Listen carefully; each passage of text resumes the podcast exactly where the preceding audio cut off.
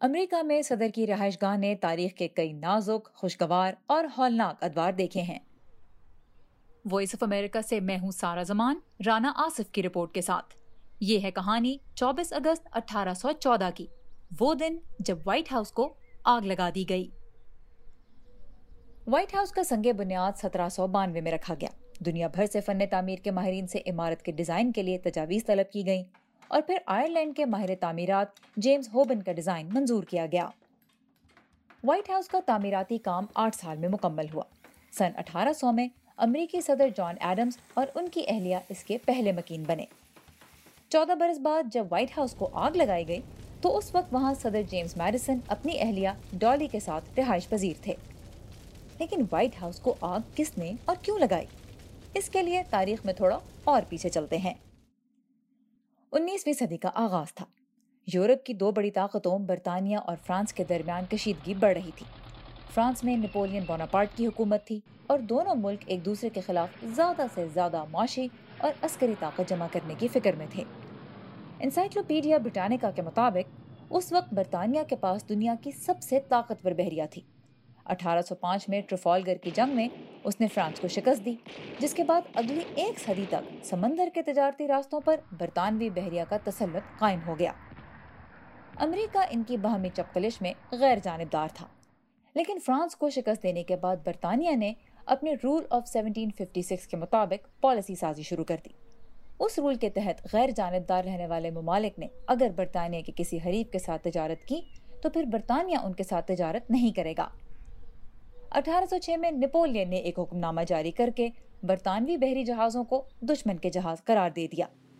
برطانیہ نے پھر اٹھارہ سو سات میں ایک حکم نامہ جاری کیا اور اس میں ان ممالک کو جو فرانس اور برطانیہ کے تنازع میں غیر جانبدار تھے، انہیں فرانس یا اس کے نو آبادیات میں تجارت کے لیے برطانیہ سے لائسنس لینے کا پابند بنا دیا۔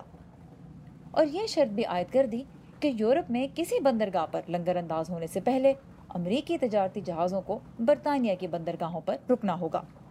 اور اگر ان احکامات کی خلاف ورزی کی، تو برطانیہ کی رائل نیوی کو جہازوں کے خلاف کارروائی کا اختیار بھی ہوگا۔ اس کے نتیجے میں امریکہ کے کئی تجارتی بیڑے ضبط کیے گئے اور ان کے عملے کو بھی قید کیا جانے لگا۔ مورخ جین ہیمپٹن کک نے اپنی کتاب the burning of White House میں لکھا ہے کہ برطانیہ اور فرانس دونوں کے بنائے گئے ضوابط کی وجہ سے امریکہ کی تجارت کو خاصا نقصان پہنچنے لگا۔ تین سے چار برس تک تو امریکہ ان دونوں کے ساتھ مسائل حل کرنے کی کوشش کرتا رہا۔ لیکن پھر وائٹ ہاؤس ہسٹوریکل ایسوسیشن کے مطابق سن اٹھارہ سو دس تک برطانیہ امریکہ کے پانچ ہزار ملاحوں اور تاجروں کو حراست میں لے چکا تھا۔ برطانیہ کی ان تجارتی پالیسیوں سے چھٹکارا حاصل کرنے اور شمالی امریکہ میں اس کا اثر و رسوخ کم کرنے کے لیے امریکہ نے کینیڈا پر قبضہ کرنے کا فیصلہ کیا، جو کہ اس وقت ایک برطانوی نو آبادی تھا۔ کچھ امریکی سیاستدانوں نے صدر جیمز میڈیسن پر دباؤ ڈالا کہ وہ برطانیہ کے خلاف جنگ کا اعلان کر دیں اور ان کی کوششیں نتیجہ خیز ثابت ہوئیں۔ امریکہ نے سترہ جون اٹھارہ سو بارہ کو برطانیہ کے خلاف اعلان جنگ کر دیا۔ اب اس وقت تک امریکہ کی باضابطہ فوج تو بن چکی تھی، لیکن اس کی تعداد کم اور تربیت ناقص تھی۔ امریکی ریاستوں نے اپنے دفاع کے لیے ملیشیا بھی کھڑی کر رکھی تھیں، لیکن وہ اس جنگ میں ناقابل بھروسہ ثابت ہوئیں۔ اگست اٹھارہ سو چودہ میں برطانوی فوج امریکہ کے دارالحکومت کے نزدیک ریاست میرولینڈ اور ورجینیا کے مغربی ساحلوں پر پہنچ گئی اور واشنگٹن ڈی سی کی جانب پیش قدمی شروع کر دی۔ اس دور میں امریکہ کا دارالحکومت ایک چھوٹا سا گاؤں تھا جو شہر بننے کی جانب گامزن تھا۔ اس کی آبادی آٹھ ہزار سے زیادہ نہیں تھی، جن میں ایک بڑی تعداد غلاموں کی بھی تھی۔ مورخین کے مطابق، جنگ میں حکمت عملی کے اعتبار سے برطانیہ کے لیے واشنگٹن ڈی سی کی کوئی اہمیت نہیں تھی۔ لیکن اس کا مقصد تھا امریکہ کو سبق سکھانا۔ کیونکہ امریکی فوج نے جنگ کے دوران کینیڈا کے دارالحکومت پر حملہ کر کے وہاں لوٹ مار جو کی تھی، تو برطانیہ امریکہ کے دارالحکومت میں تباہی پھیلا کر اس کا انتقام لینا چاہتا تھا۔ مورخین کا کہنا ہے کہ برطانیہ نے واشنگٹن پر حملہ اس لیے بھی کیا کہ اس طرح امریکہ کے مختلف ریاستوں میں تقسیم ہونے کا امکان بھی پیدا ہو جائے۔ اب آیا چوبیس اگست اٹھارہ سو چودہ کا دن۔ مورخ اینتھنی پچ لکھتے ہیں کہ اس روز بہت گرمی پڑ رہی تھی۔ شہر میں یہ اطلاعات پہلے ہی پہنچ چکی تھیں کہ قریب ہی ریاست میرلینڈ میں برطانوی فوج امریکی آرمی کو پسپا کر چکی ہے اور اس کا اگلا ہدف ہوگا دارالحکومت۔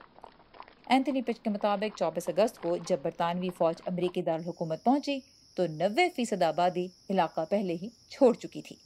حملہ آور فوج نے امریکی ایوان نمائندگان کی عمارت کے علاوہ سرکاری اداروں اور صدر کی رہائش گاہ پر دھاوا بول دیا۔ وائٹ ہاؤس ہسٹوریکل سوسائٹی کے مطابق صدر جیمز میڈیسن دو روز پہلے ہی یعنی بائیس اگست کو، اپنے جرنیلوں کے ہمراہ محاذ جنگ کے دورے پر واشنگٹن سے روانہ ہو چکے تھے اور جاتے جاتے اپنی اہلیہ ڈالی کو ہدایت کر گئے تھے کہ وہ تمام ضروری سامان جمع کر لیں۔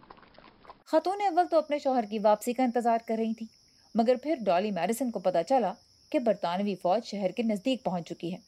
اس موقع پر انہوں نے اپنا ذاتی سامان سمیٹنے کے بجائے وائٹ ہاؤس میں موجود امریکہ کے بانی جارج واشنگٹن کی قداور تصویر اپنے ساتھ لے جانے کو ترجیح دی۔ برطانوی فوجی جب چوبیس اگست اٹھارہ سو چودہ کو وائٹ ہاؤس میں داخل ہوئے، تو امریکی صدر کی رہائش گاہ میں کوئی موجود نہیں تھا۔ برطانوی فوجیوں نے وہاں کھانے پینے کے سامان کی دعوت اڑائی، قیمتی سامان لوٹا اور عمارت کو آگ لگا دی۔ وائٹ ہاؤس ہسٹوریکل سوسائٹی کے مطابق برطانوی فوجی صرف چھبیس گھنٹوں تک واشنگٹن میں رہے، لیکن انہوں نے جو تباہی مچائی، اس کے آثار آج بھی ملتے ہیں۔ برطانیہ اور امریکہ کی جنگ ستمبر اٹھارہ سو پندرہ میں بیلجیم کے شہر گینٹ میں ہونے والے ایک معاہدے کے ساتھ ختم ہوئی۔ لیکن صدر میڈیسن اور ان کے اہل خانہ کو اپنے دور اقتدار میں دوبارہ وائٹ ہاؤس میں رہنے کا موقع نہیں ملا۔ سن اٹھارہ سو سترہ میں صدر جیمز منرو وائٹ ہاؤس کی تعمیر نو کے بعد وہاں منتقل ہوئے۔ لگ بھگ ڈھائی برس تک جاری رہنے والی اس جنگ سے امریکہ اور برطانیہ دونوں ہی اپنے مقاصد حاصل نہیں کر پائے۔ لیکن جنگ کے خاتمے کے لیے ہونے والے معاہدے سے دونوں کے درمیان تعلقات ایک طویل استحکام کے دور میں داخل ہو گئے۔ سو، یہ تھی کہانی اس روز کی جب امریکی صدر کی رہائش گاہ کو برطانوی فوجیوں نے آگ لگا دی۔